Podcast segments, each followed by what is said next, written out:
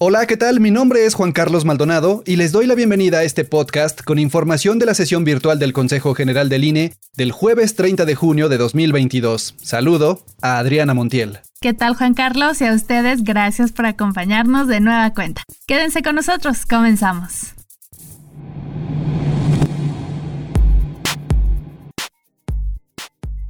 Designa Consejo General a nueve consejeras y consejeros electorales en siete organismos públicos locales. Se trata de las presidencias en los institutos electorales de Baja California Sur, Estado de México, Hidalgo, Nuevo León, Querétaro, Tabasco y Veracruz, y consejerías en Hidalgo y Veracruz. La consejera Dania Ravel explicó que en seis cargos, las convocatorias fueron exclusivas para mujeres. En cumplimiento del principio de paridad, las convocatorias para seis cargos fueron emitidas exclusivas para mujeres, por lo que muchos organismos públicos locales tendrán por primera vez una presidenta dirigiendo el rumbo institucional electoral de sus respectivas entidades. De concretarse estas designaciones, contaríamos con más del cincuenta por ciento de las presidencias ocupadas por mujeres. El consejero presidente Lorenzo Córdoba destacó que las personas designadas deben apegarse a los principios de la función electoral y señaló que al hacer bien su trabajo, contribuirán a la defensa del sistema electoral. La mejor manera de defender al sistema electoral, y ellos hoy forman parte, se incorporarán a la trinchera de defensa del sistema electoral que hoy tenemos, es haciendo bien nuestro trabajo como lo hemos venido haciendo. Ahí están los resultados. Hay que mejorarlo, sin duda, pero hay que seguir defendiendo la casa común que hoy tenemos. Aprueban demarcaciones territoriales de los distritos electorales locales de Campeche, Coahuila, Colima, Chihuahua, Ciudad de México y Puebla.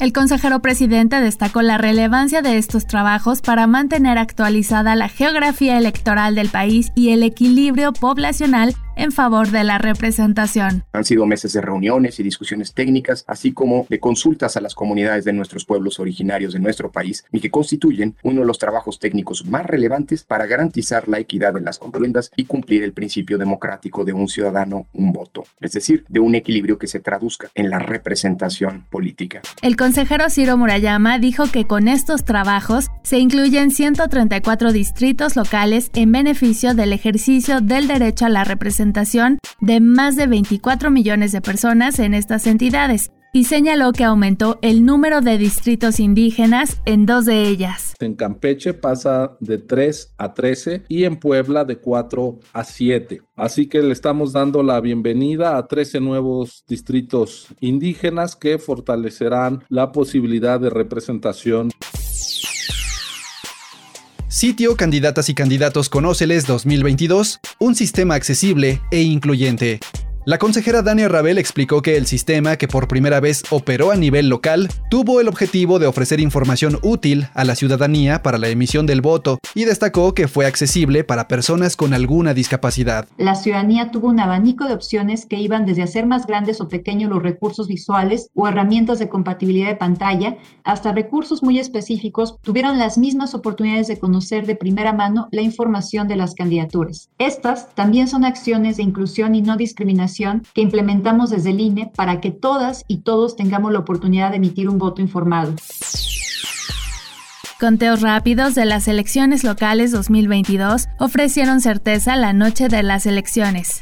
El consejero Ciro Murayama destacó que estos instrumentos funcionaron oportunamente en las elecciones del pasado cinco de junio. Y ofrecieron información veraz a la ciudadanía. Se trata de una sana costumbre democrática, de plena transparencia, de máxima publicidad, que contribuye a la certeza en nuestros procesos electorales. El consejero presidente destacó la utilidad y pertinencia de los conteos rápidos en el país. La noche misma de la jornada electoral del cinco de junio pasado, una vez que los O P L E S recibieron del Instituto Nacional Electoral los resultados de los conteos rápidos y los hicieron públicos, pues prácticamente se acabó la discusión, por lo menos por lo que hace a los resultados electorales de cada una de las seis elecciones de gubernatura. Y eso habla, insisto, de su utilidad y su pertinencia en términos de gobernabilidad democrática.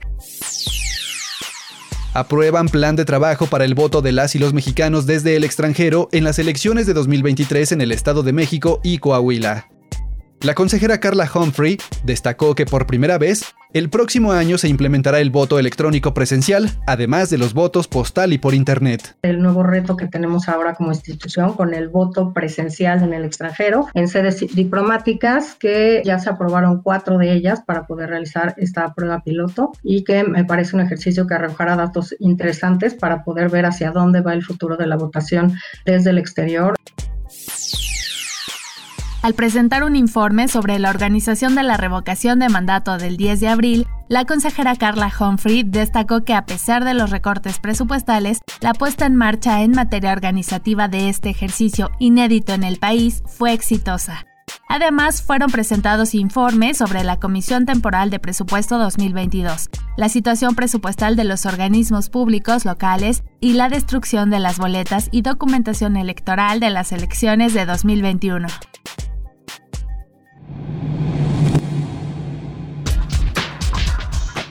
Gracias por acompañarnos. Pueden conocer más información en I N E punto M X y en central electoral punto I N E punto M X. Muchas gracias y nos escuchamos en la próxima. Hasta pronto. Central Electoral.